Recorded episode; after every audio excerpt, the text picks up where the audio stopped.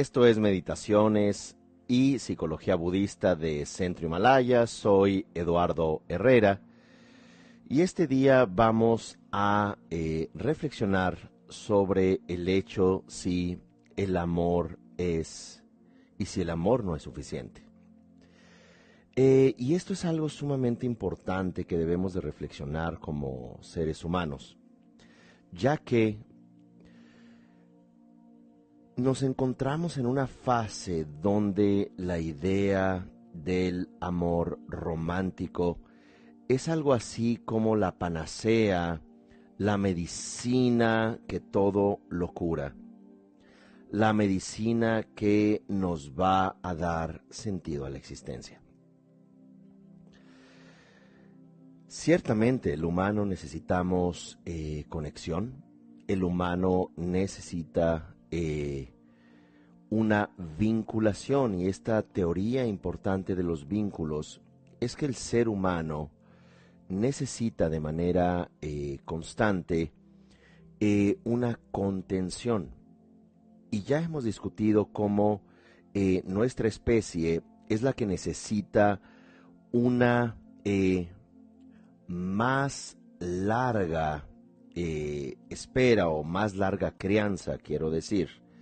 Y la crianza humana no nada más es en términos de que nace sin la capacidad eh, ni de ver correctamente, ni de regularse su temperatura a un pequeño bebé, pero también su estructura psíquica. El ser humano evolucionó para crear tribu, para crear comunidad. El ser humano parte de una enorme necesidad de pertenencia, porque si no tiene pertenencia, entonces eh, esto hace que no sobreviva. Incluso pensemos hace 80 mil años. Incluso si el ser humano era un adulto, pensemos un adulto de 20 años, recuerden que la expectativa de vida hasta hace muy poco era de 40 años, un adulto, incluso para alimentarse, ya sea cazando o recolectando, o paseándose por la sabana de África, no le era garantizado la vida, porque si era atacado por unas hienas o era atacado por otro depredador, el ser humano, una, no tiene uñas muy largas y aunque las tuviera largas, no son muy efectivas contra un depredador tampoco sus incisivos son muy impresionantes, y a la hora de correr, hasta su perrito chihuahueño es más veloz que él. Por lo que el ser humano ciertamente necesita la agrupación. Y la agrupación lo dio la evolución de las órbitas prefrontales, también llamado el neocórtex. Y el neocórtex, como eh, lo menciona el, eh, neuropsicólogo Daniel J. Siegel. Tiene eh, funciones, de hecho, nueve funciones eh, enfocadas en la empatía, enfocadas en la asociación. El ser humano, mediante la construcción del lenguaje, perdón, el ser humano mediante la Disculpen, necesito un poco de té de limón en la mañana. Necesita de procesos de empatía y procesos de eh, comunicación. Por lo que se dice en la psicología de manera muy suelta, algunos precisan eh, siete años, otros seis años, que los primeros siete años de nuestra vida, pero de manera crucial los primeros dos años, son esenciales para que nuestra estructura psíquica pueda comprender su lugar en el mundo, pueda comprender su propósito en el mundo. Y esto hace que de manera natural, además de toda la industria del amor que hoy en día vivimos, que hay películas románticas, películas de bodas, películas, em, novelas y donde vemos constantemente esta industria de eh, bodas y que ya te imaginas de blanco o ya te imaginas de eh, traje y ese es el amor desde los cuentos de niños, ¿verdad? De princesas, de reinas celosas, de la bella durmiente, donde finalmente llega esa persona y nos va a eh, dar un sentido a la existencia a partir de la unión. La necesidad de estar unidos desde una perspectiva amorosa es muy importante, pero la idea romántica del amor con características de eh, codependencia, con características de no soy nadie si no estás tú, es lo que crea en el ser humano una fuente importante de conflictos. Y comencé a hablar sobre la enorme necesidad humana de asociación. Y esto es porque desde pequeños tenemos naturalmente una dependencia y esto lo que llaman eh, la teoría de la vinculación, attachment theory. La teoría de la vinculación es muy importante porque cómo nos vinculamos de pequeños va a determinar la forma como nos vinculamos con los demás en nuestra edad adulta.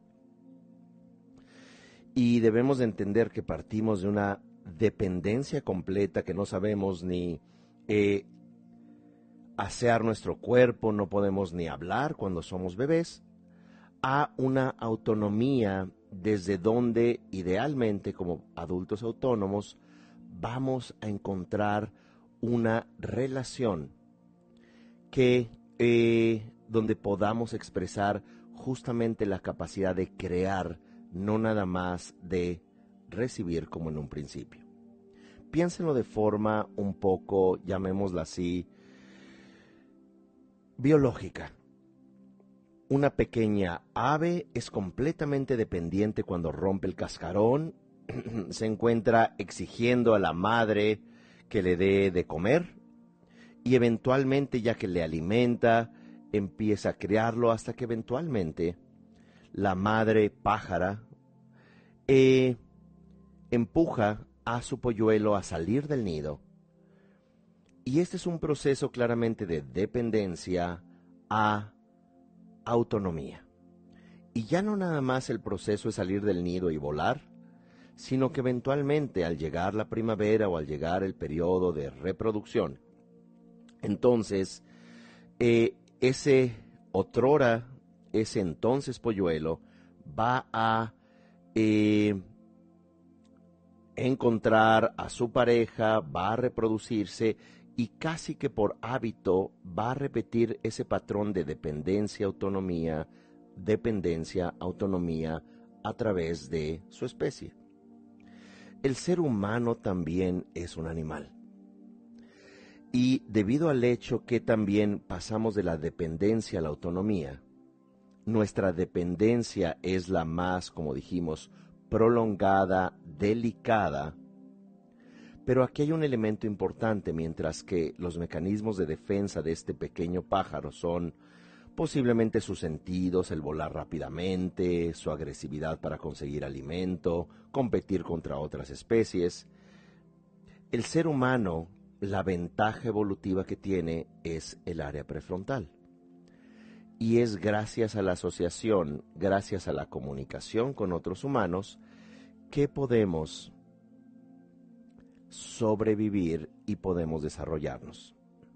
El problema yace cuando nuestra fase de la dependencia a la autonomía es una en donde los padres, mamá y papá, se encuentran completamente desconectados de su cría, de su bebé, o son violentos, o son depresivos, o muy a menudo los padres eh, depositan, vuelcan sobre su hija o su hijo todas sus frustraciones, todas sus carencias, o simplemente la desconexión entre papá y mamá hacen que el niño o la niña se haga cómplice de esa relación con frases como, Hijo, si no fuera por ti, yo ya hubiera dejado a tu padre, yo ya hubiera dejado a tu madre. O bien niños desde donde eh, aprenden a ser víctimas o se vuelven complacientes o se vuelven obsesivos.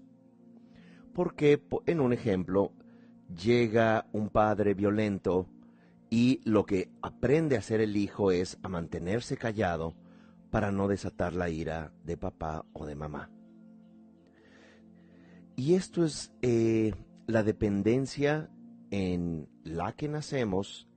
Ese es el periodo de crianza importante en donde el humano en su nido, metafóricamente, el humano en su nido comienza a aprender, y esto es importante, la teoría del vínculo, cómo nos vinculamos, qué es estar vinculado, cómo, ahí aprende, nos relacionamos los humanos.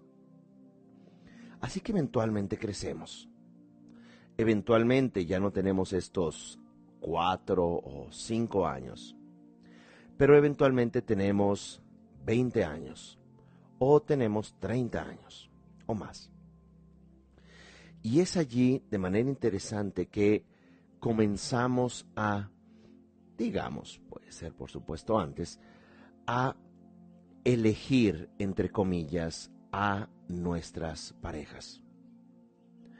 Y comenzamos a buscar, tanto como un proceso biológico, pero también como un proceso de vínculo, como un proceso emotivo a nuestra pareja. Comenzamos a tratar de encontrar a esa persona, y aquí está lo importante, que nuestro inconsciente empate con nuestra estructura inconsciente de vínculo. Así que posiblemente, si fuimos hijas o hijos de padres violentos, de padres que eran controladores, entonces vamos a aprender, si es que no trabajamos con nuestros procesos, vamos a aprender a ser sumisos, callados, complacientes, y es sumamente posible que nos encontremos también a una pareja violenta, a una pareja eh, controladora, una pareja eh, que no nos valide como personas. ¿Por qué? Porque crecimos en un ambiente donde aprendimos que esa era la forma de vincularnos. Otra forma eh, pudiera ser aquello que llamamos eh, complacientes, donde eh, hay un dejo de codependencia. Aprendimos en casa, donde yo no soy suficiente mis sentimientos no cuentan, pero estoy allí para complacer a mi pareja, complacer a mis hijos. A eso también se le puede llamar codependencia. Y es allí donde siempre estábamos en función de papá y mamá, porque papá y mamá vertieron en nosotros el sentido de sus propias vidas, que incluso nos lo decían. Mi vida no tendría sentido sin ustedes. Entonces cargamos esta responsabilidad y naturalmente en nuestro inconsciente vamos a encontrar una pareja que eh, sea narcisista, que tenga una gran dependencia en nosotros y que eh, nosotros seamos siempre las mujeres o los hombres que van a estar en servicio de los demás, eh, enteramente para los hijos, olvidándose de la calidad de su relación, olvidándose el respeto a sí mismos. ¿Por qué? Porque aprendimos que nuestros sentimientos no contaban y posiblemente encontraremos a un narcisista que necesite todo el tiempo atención y que cuando nosotros queramos un poco de atención para nosotros, se van a sentir sumamente ofendidos diciendo, eres una persona egoísta. No me has atendido. ¿Qué tienes? Nada. es una exigencia, es buscarse una pareja como un pequeño infante que todo el tiempo necesita esa envoltura de papá o de mamá que tampoco tuvo el narcisista, pero esta manera de conectarnos de manera inconsciente, esta vinculación inconsciente, es lo que creemos que es el amor. Eh, otra forma pudiera ser la obsesiva controladora. Y que cuando en esta noción obsesiva controladora, eh, esta persona aprende a que el enojo y la agresión eh, es sumamente importante. En, creció en un hogar donde había tanto desorden, donde había tanto caos, donde no había estructuras, que esta persona mientras crece genera una estructura obsesiva. Pueden ser los workaholics, los trabajólicos, los mamaólicos, es decir, los obsesivos en la perfección de sus hijos, los obsesivos compulsivos de la limpieza, obsesivos compulsivos de pensar, todo el tiempo están pensando, calculando, todo quieren en orden, porque crecieron en un entorno donde no había orden, pero también quieren ordenar a su pareja. No ordenar en términos de eh, girar órdenes únicamente, sino también de estructurar. ¿Por qué no has hecho esto? ¿No has hecho aquello? Si esta persona no cubre sus expectativas, inmediatamente el enojo piensan que es algo muy normal y que incluso pueden ser personas celotípicas. Puede ser una estructura desde donde eh, comencemos a exigir ver el teléfono móvil de nuestra pareja, comenzamos a decirle, me siento sumamente insegura, entonces quiero saber dónde estás, te voy a poner un localizador te dejé tres mensajes y al tercer mensaje esta pareja empieza a volverse loca, pensando, algo le habrá pasado, o seguramente está con otra persona, y comenzamos eh, un eh, ataque de ira y donde la persona se acepta este tipo de vínculo, es que esto aprendió también en su casa como víctima, a que sus sentimientos no contaran. Lo que es importante aquí entender en términos de vínculos es un poco lo que dice Esther Perel. Hoy en día, en nuestra relación individualista, claustrofóbica, amorosa, como eh, plantea en su libro Mating in Captivity,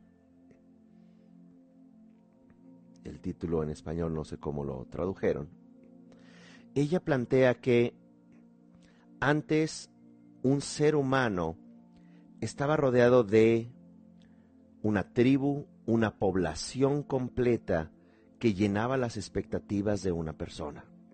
En términos de, por ejemplo, comunicación, eh, oficio o actividad, eh, crianza, eh, eh, amor, sexo, etc. Y aunque esta persona pudiera tener su relación sexual e íntima, amorosa con esta pareja,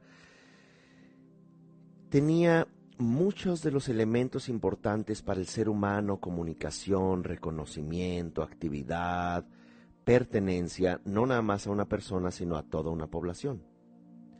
Y que hoy en día el modelo narcisista individualista es que debemos de tener todo en nuestra pareja.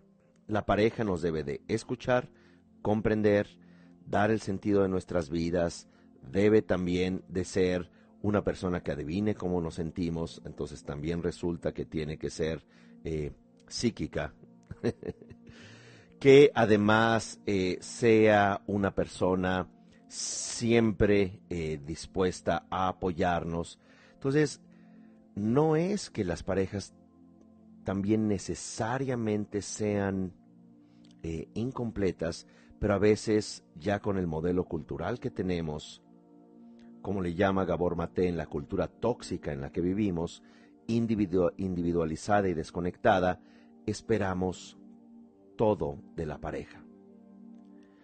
Y particularmente esperamos que muchos de los procesos en nuestra infancia sean cubiertos por nuestra pareja o en ocasiones queremos que nuestra pareja se convierta al proceso de, entre comillas, amor, que es la teoría del vínculo, donde ciertamente estos procesos complejos, las personas llegan a, como mencionaba en aquel clásico del amor, Eric Fromm, llegan las personas con el mayor entusiasmo a una relación, se subliman, sienten que han encontrado lo que buscan, sienten que es lo más importante. Y cuando llegan, entregan todo, se abren completamente las expectativas para en poco tiempo darse cuenta que todo aquello que habían cultivado, todas esas expectativas, todas esas necesidades, no son cubiertas. Y lo interesante es que también cuando se trae a los hijos, y esto es un elemento importante, cuando se trae a los hijos desde la ideación de un hijo, que se llama el proyecto sentido, el periodo de embarazo, el periodo de nacimiento y crianza, es algo desde donde, desde el inconsciente, la pareja activa sus traumas.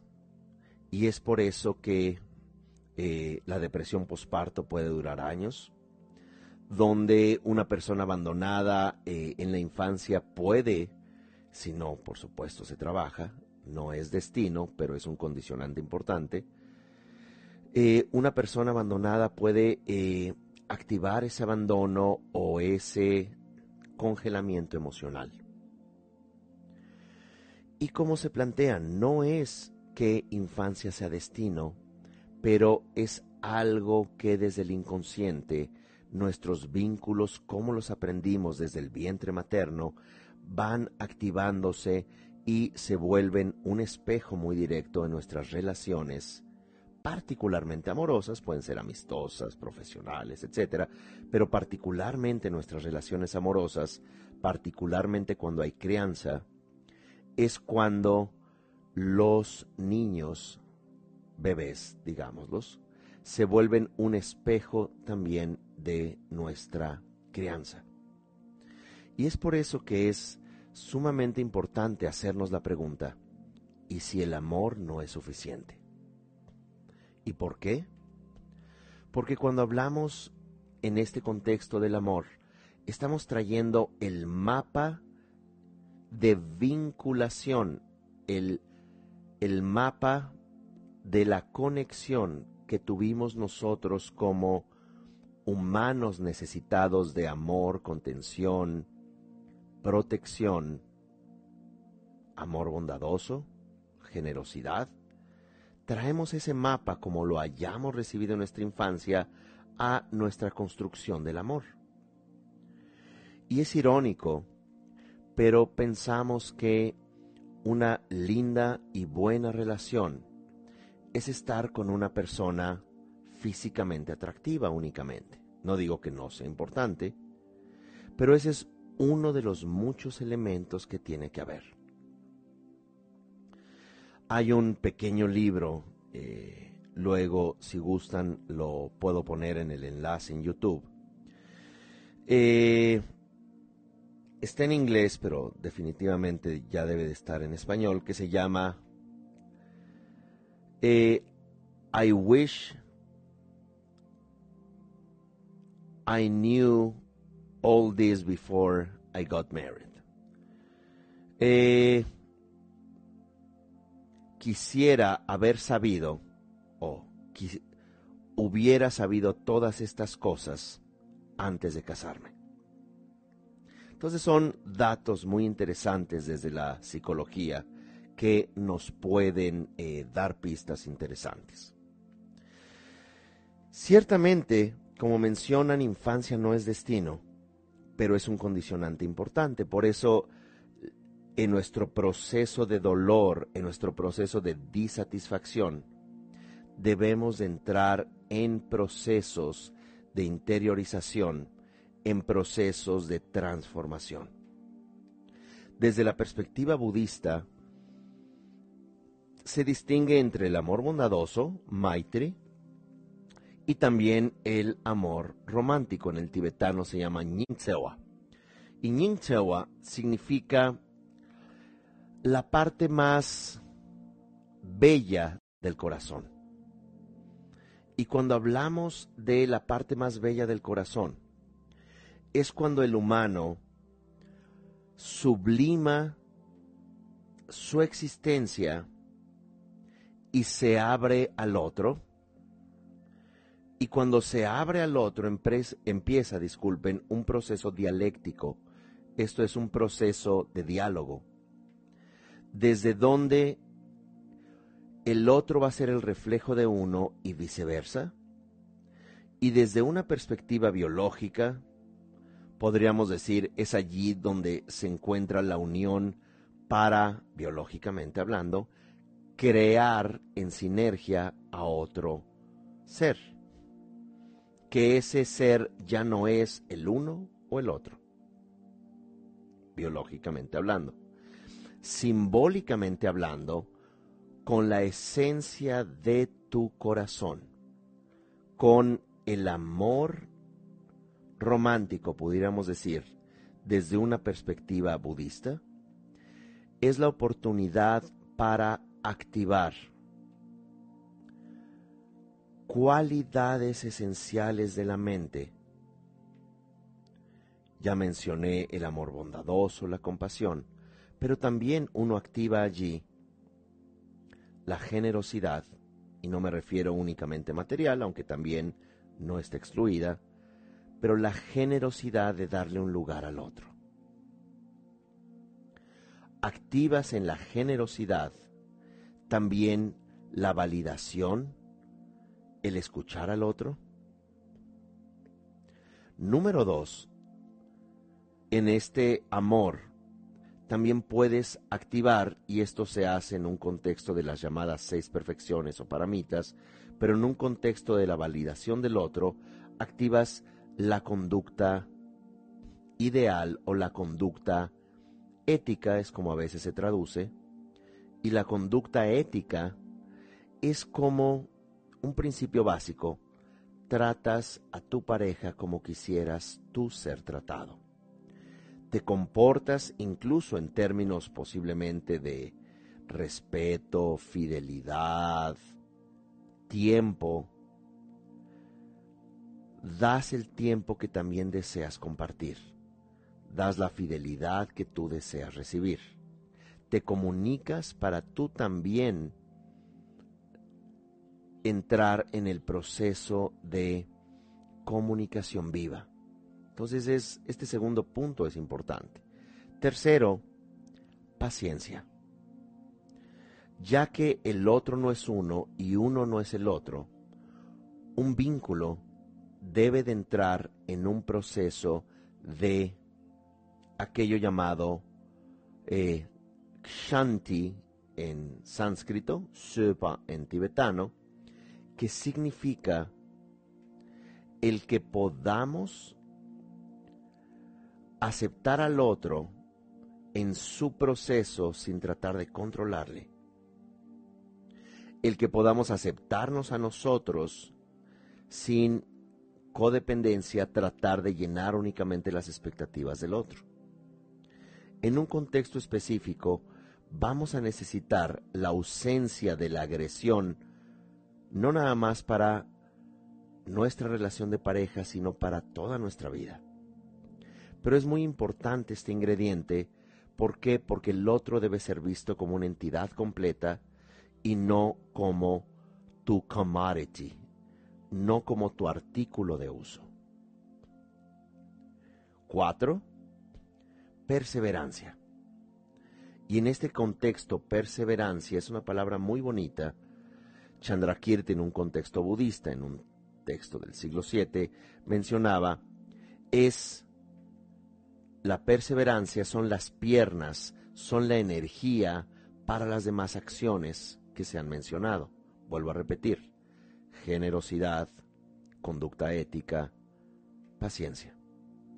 Y la perseverancia es importante porque eh, no hay que confundirlo con codependencia, pero de la misma manera que decían los confucianos, tú no puedes jalar un germinado, una pequeña plantita para que crezca más rápido, tú no puedes forzar al otro. No puedes tampoco hacer que tus hijos hagan lo que tú obsesivamente quieres. Tienes que crear un entorno positivo, tienes que expresarte y sugerir para que vaya creándose una negociación dialéctica, una negociación en diálogo de dos fuerzas opositoras que son la pareja en este caso que estamos discutiendo. Luego, cinco, aquí lo vamos a traducir como contemplación, pero incluso lo voy a traducir como reflexión. Tradicionalmente el término es samten o bhavana, que significa estrictamente meditación, pero la reflexión en la pareja es importante.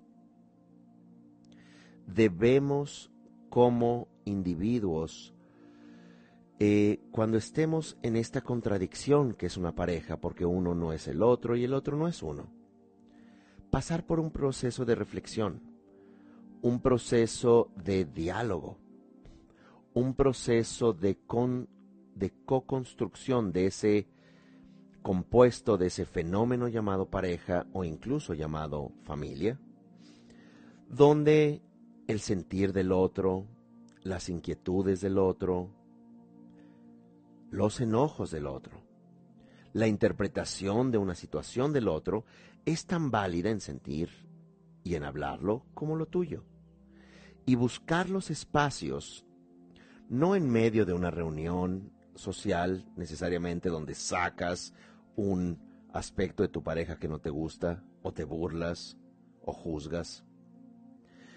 Muchas veces puede ser en un entorno terapéutico, o puede ser en un espacio que se dediquen idealmente diariamente, pero por lo menos semanalmente, para un proceso de introspección, un proceso de reflexión como pareja, un proceso donde se active la confianza, donde se refrenden los valores importantes que tiene o debe tener una pareja. Para escuchar al otro y aquello que hacemos en nuestros talleres llamado comunicación transparente. ¿Qué es comunicación transparente? Pones a tu mente en silencio y, e incluso lo puedes medir en tiempo cinco minutos voy a escuchar al otro. Pero no buscando responder, no buscando mi defensa, no buscando mis excusas, mi apología, sino escucho al otro. Y voy a enfocarme en qué me quiere decir, cómo lo está diciendo. Voy a validar su sentir y voy a dejar que hable, generando un silencio en mí y luego se invierte eh, la dinámica y uno habla por cinco o tres minutos, lo que decida la pareja, para también el poder no nada más hablar de cosas en términos de queja, pero en términos de... Eh, sí, estoy leyendo su comentario. En términos de coincidir en qué nos gustaría o qué nos gusta o qué está ocurriendo. Y si no pasa nada, no tiene que pasar nada, pero estamos compartiendo eh, para nosotros qué es la vida, qué es el amor o qué sentimos, aunque sea intrascendente en términos de un gran proyecto, pero es valiosa la comunicación transparente. Así que introspección, así que reflexión como pareja, como individuos, y finalmente viene lo más complicado. Prashna se llama en sánscrito, que significa muchas cosas en el budismo. Prashna, en un estricto, eh, una estricta traducción, eh, se traduce como eh, no me gusta la traducción nada más como sabiduría. She Rab, She significa cognición, Rab, el nivel más elevado de la cognición. Podemos llamarle conocimiento profundo. Y en términos de una relación, es allí donde en una relación nace, podríamos llamarle el, la propiedad emergente. ¿Qué es una propiedad emergente? Algo que no está en dos, pero que surge como resultado de la interacción. Y la propiedad emergente es eh, aquello que se vuelve lo constructivo en una relación, aquello, lo que, se, aquello que se vuelve lo eh, fascinante que no estaba, pero es gracias a la confianza, gracias al, eh, al tiempo que se pasa juntos, gracias a la comunicación transparente, gracias, por supuesto, el respeto, gracias a esa pulsión de vida, ese eros que nos evoca el otro, que pueden salir propiedades emergentes. Idealmente, un hijo que no retraumatizamos con la combinación de nuestras infancias. bueno, pues si no nos reímos, lloramos, ¿verdad? Eh, de tal suerte que es allí donde podemos encontrar eh, reflexiones muy profundas respecto al otro. Primero que nada, reflexiones profundas como si yo no me conozco a mí mismo lo suficiente, ¿cómo pretendo conocer o encasillar y conceptualizar al otro diciendo, tú siempre eres de esta manera? ¿O siempre es lo mismo contigo? Ah, ¿qué me podía esperar? Sí, si ya conozco a tus padres, pues imagínate, ya sé exactamente cómo eres. Ese tipo de juicios no nada más eh, matan la relación, sino que limitan a la persona que lo dice, porque esa persona también se encasilla, se solidifica en una limitación. Cuando uno se abre el diálogo con el otro, cuando uno eh, medita, cuando uno tiene la capacidad de experimentar en sí mismo su propia vulnerabilidad, cuando uno siente que uno mismo no tiene todas las respuestas. Como decía Karl Popper, uno tiene un conocimiento limitado, por lo tanto nuestra ignorancia es infinita. Y si partimos de esa idea, que no lo podemos saber todo, que mucho menos podemos controlarlo todo, que somos vulnerables, que somos limitados, pero que sí tenemos una gran aspiración hacia lo bello, hacia lo funcional, hacia tener la valentía para decirle a alguien te amo, quiero tener este vínculo sin garantías.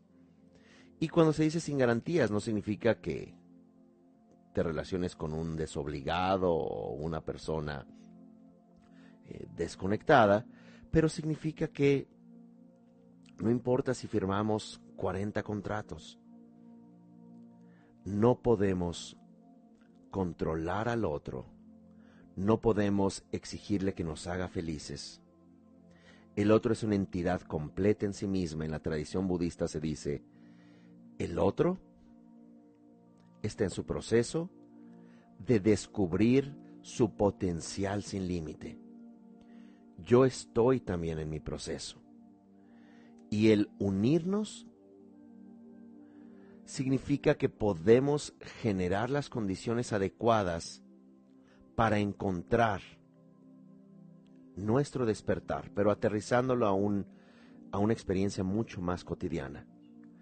Encontrar la dignidad propia gracias al espejo del otro. Encontrar el amor propio, el, no, no la arrogancia, eso no es amor propio, eso es detestarse. El narcisismo no es amarse mucho, es en realidad estar muy fragmentado. Encontrar el amor propio a través del amor con el otro encontrar a veces eh, nuestro propósito, no que el otro nos lo otorgue, pero el propósito porque el otro constantemente evidencia las cualidades que tenemos que no habíamos visto en nosotros. El otro no es la totalidad, el otro es un complemento para descubrir las cualidades inalterables, descubrir nuestros valores inalterables como es, vuelvo a repetir, la compasión, lo trascendente, y cuando digo lo trascendente es no necesariamente una experiencia espiritual, aunque no lo excluye, pero aquello que trascienda el ego como un proyecto altruista, como aquello que podamos construir para eh, ir más allá de los me gusta en redes sociales, que eso no te va a servir de nada en tu lecho de muerte, pero posiblemente sí te va a ayudar haber dejado algo muy positivo en otros. Haberte eh, aceptado finalmente a ti mismo. Y eso es lo que puede traer la relación del otro, una propiedad emergente que es ese autoconocimiento, esa capacidad de ver cualidades ilimitadas, descubrir cualidades ilimitadas en ti, a través de siempre mirar en el otro un potencial ilimitado. Por supuesto, en ocasiones en Occidente nos encasillamos en que el amor, ya desde lo más vulgar, debe ser una técnica sexual. Y no me refiero a que lo sexual sea vulgar, de hecho el erotismo y la sexualidad es sumamente importante, donde expresas tu gran conexión, donde expresas algo justamente trascendente en términos de co-construcción de un valor que trasciende a los dos pero cuando lo reduces es que les falta una técnica. O lo reduces meramente a describir cuán terrible puede ser el otro y cómo debes de poner tus límites constantemente. Cuando lo reduces a la patología del amor y no a las posibilidades. Y un poco también eh, haciendo eh, respuesta a lo que muchos eh, hablan, han puesto en el texto, y es un, el confinamiento global actual es un espejo de nuestro confinamiento psicológico, aquello llamado un confinamiento o COVID divorcio, es cuando vemos que la relación que hemos tenido por años es una relación que posiblemente ya esté muerta desde hace tiempo, donde no hay coincidencias, donde no hay proyecto de vida, donde se han cruzado límites de toda índole, donde se han roto acuerdos. Es allí donde debemos de no construir al otro meramente como una idea narcisista en una frase para entenderlo es como es que yo debo de estar casada o debo de estar casado. ¿Qué haría solo? La gente va a opinar. Me voy a quedar por mis hijos. Aunque a esta persona la deteste, ya no hablemos. Ya incluso nos incomodamos. Ya hemos ido a terapia y no hay coincidencias más que los hijos. Y por hacer felices a los hijos, vamos a vivir miserablemente sonriendo en la mesa. Eso es una forma de codependencia y destructividad y de victimismo. Por lo que esta este espejo, esta lupa que nos presenta este confinamiento, a veces también es una oportunidad de practicar el amor bondadoso hacia uno, la autocompasión, y que podamos también creando espacios saludables con el otro decir, ¿crees que hay ya algo que podamos rescatar de esta relación. Y si no se puede hablar directamente, con un intermediario profesional, léase o escúchese un psicoterapeuta. Y en este sentido, donde se pueda ver si queda algo vivo, pero cuando lo tercero sea la razón para estar juntos, ejemplo, los hijos, ejemplo, la empresa, ejemplo, la imagen, es cuando en lugar de hacer felices a tus hijos o funcional a la empresa o ser una persona ejemplar, vas a activar tu codependencia, tu abandono. Y en el inconsciente tus hijos van a aprender que amor es resignación, es abandono y es simulación. Y ciertamente, como se dice en los sistemas familiares de Hellinger, los family systems, constelaciones o configuraciones, como se dice por lo general en castellano, tú no eliges a tus parejas solo. Tú no estás de me gusta, no me gusta.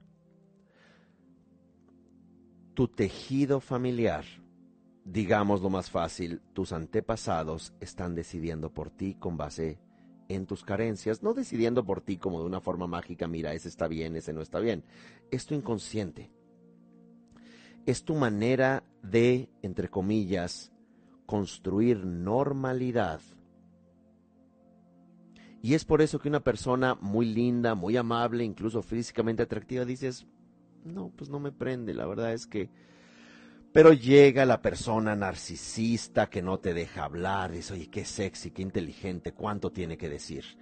No te deja hablar, maltrata al camarero, al mesero, eh, está diciendo... Eh, lo increíble que es y tú, es, es que realmente esto me enciende. Veinte años después, no has dicho una palabra porque la persona que elegiste con tus antepasados no ha dejado de hablar, te ha invalidado, siempre tiene la razón. Por lo que un proceso de introspección, un proceso de valoración podemos comenzar también con un proceso de terapéutico propio para luego invitar a nuestra pareja, ya sea con él o la misma terapeuta o ya sea con otra persona, para ver si podemos en realidad encontrar coincidencias.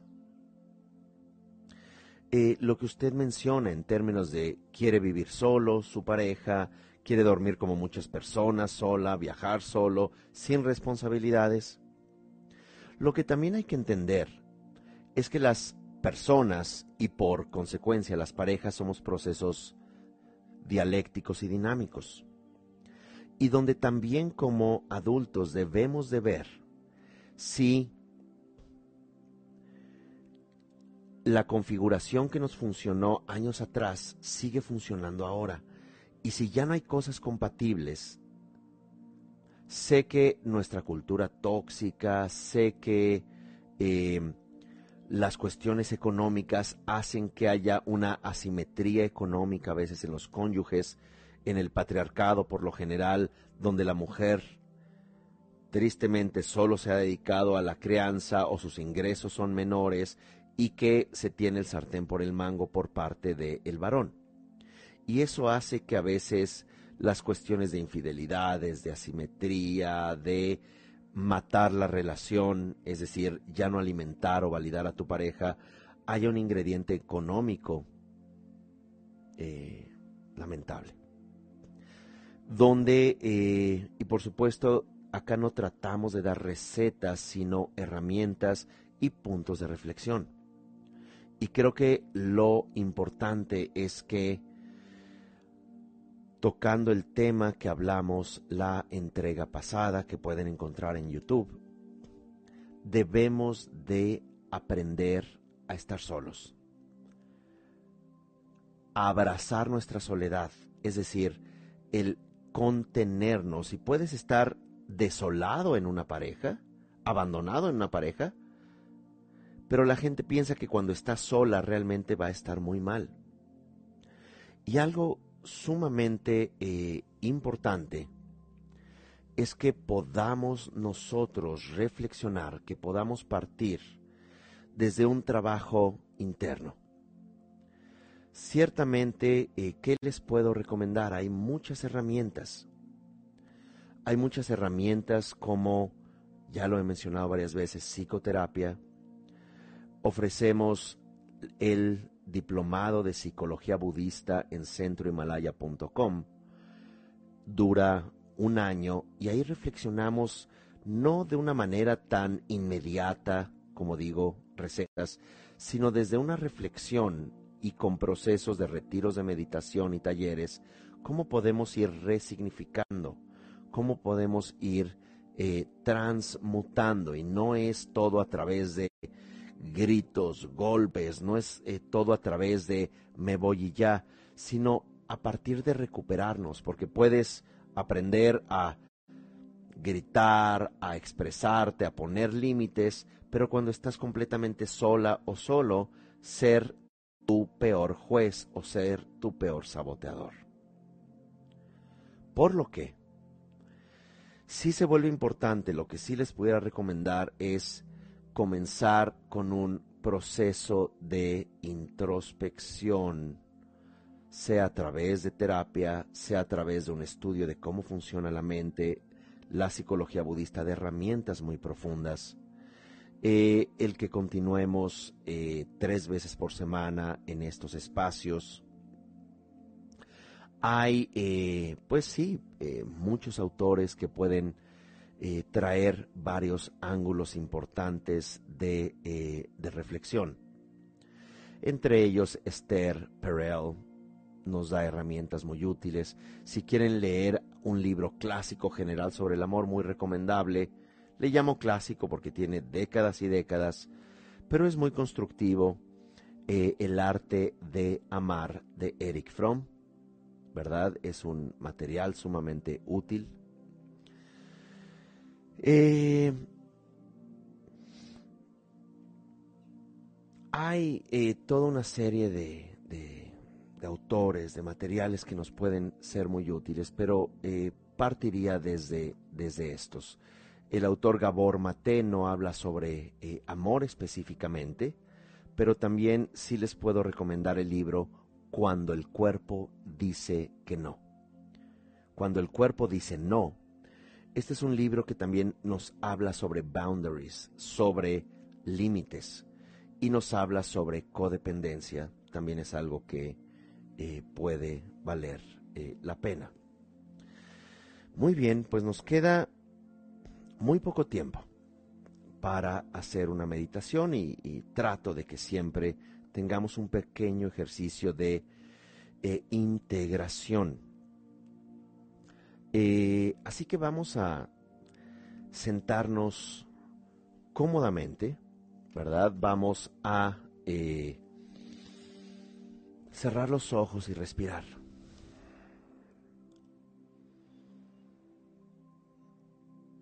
Y vamos a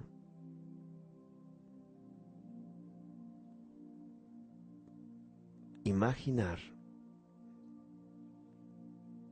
que estamos aquí sentados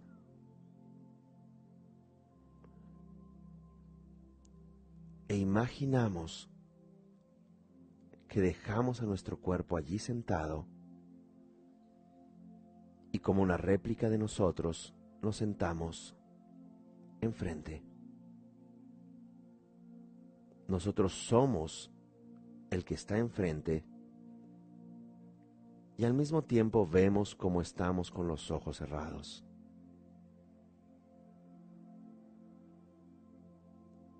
Y nos miramos nos inspeccionamos desde el cabello, nuestro rostro, cada detalle de nuestro rostro. Esto es en la imaginación. Vemos nuestros hombros, nuestro pecho. Y vemos nuestro cuerpo tal y como está sentado en este momento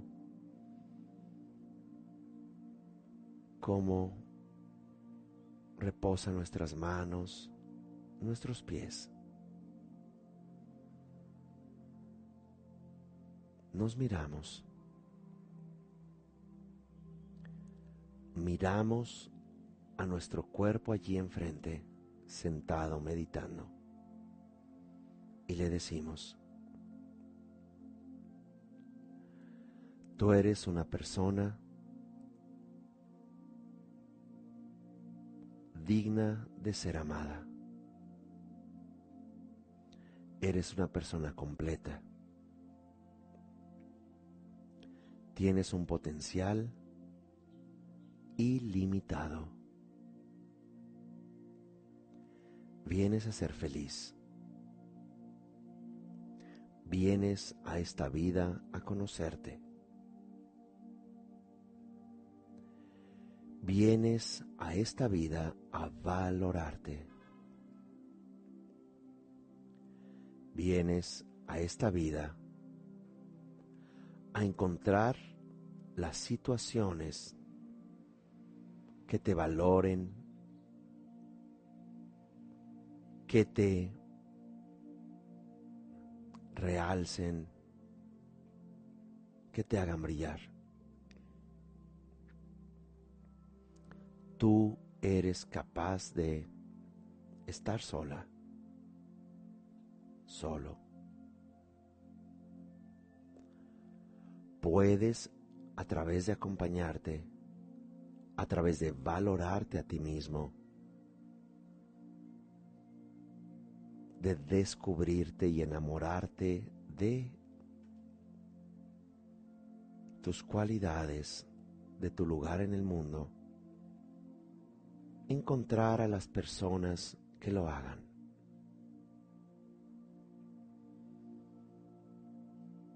Nadie en este mundo vino para hacerse cargo de ti. Tú vas y puedes hacerte cargo de ti misma. Quienes te acompañan ahora y te acompañen eventualmente son personas que van a complementar eso que tú acabas de reconocer que vales, que tienes.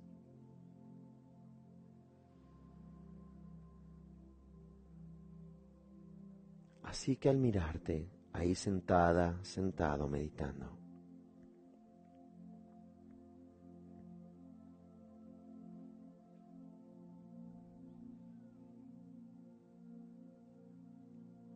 te dices, soy una persona digna de ser amada, comenzando por mí.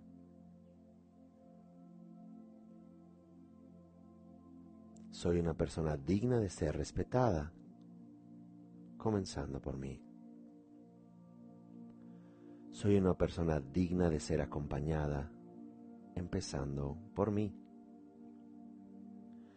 Soy una persona digna de dar a otros, empezando por mí.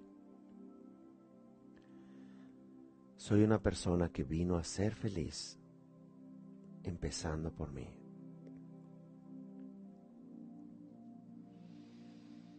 Cuando encontramos estos valores, nos seguimos mirando y reflexionamos que al encontrar estos valores dejamos de sentirnos responsables por la felicidad o, infelicidad de otros.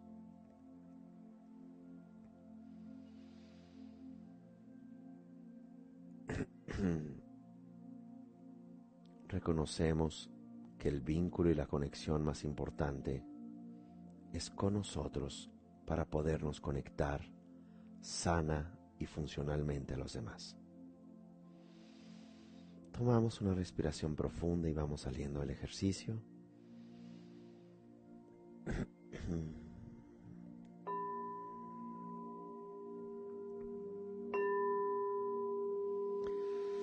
Gracias. Nos vemos en nuestra próxima entrega. Ojalá puedan recomendar estos espacios y eh, entren a centrohimalaya.com para cursos, diplomados, retiros. Ahí hay toda una eh, serie de herramientas que nos pueden transformar. Eh, nos vemos pronto y ojalá puedan seguir meditando. Nos vemos pronto. Gracias.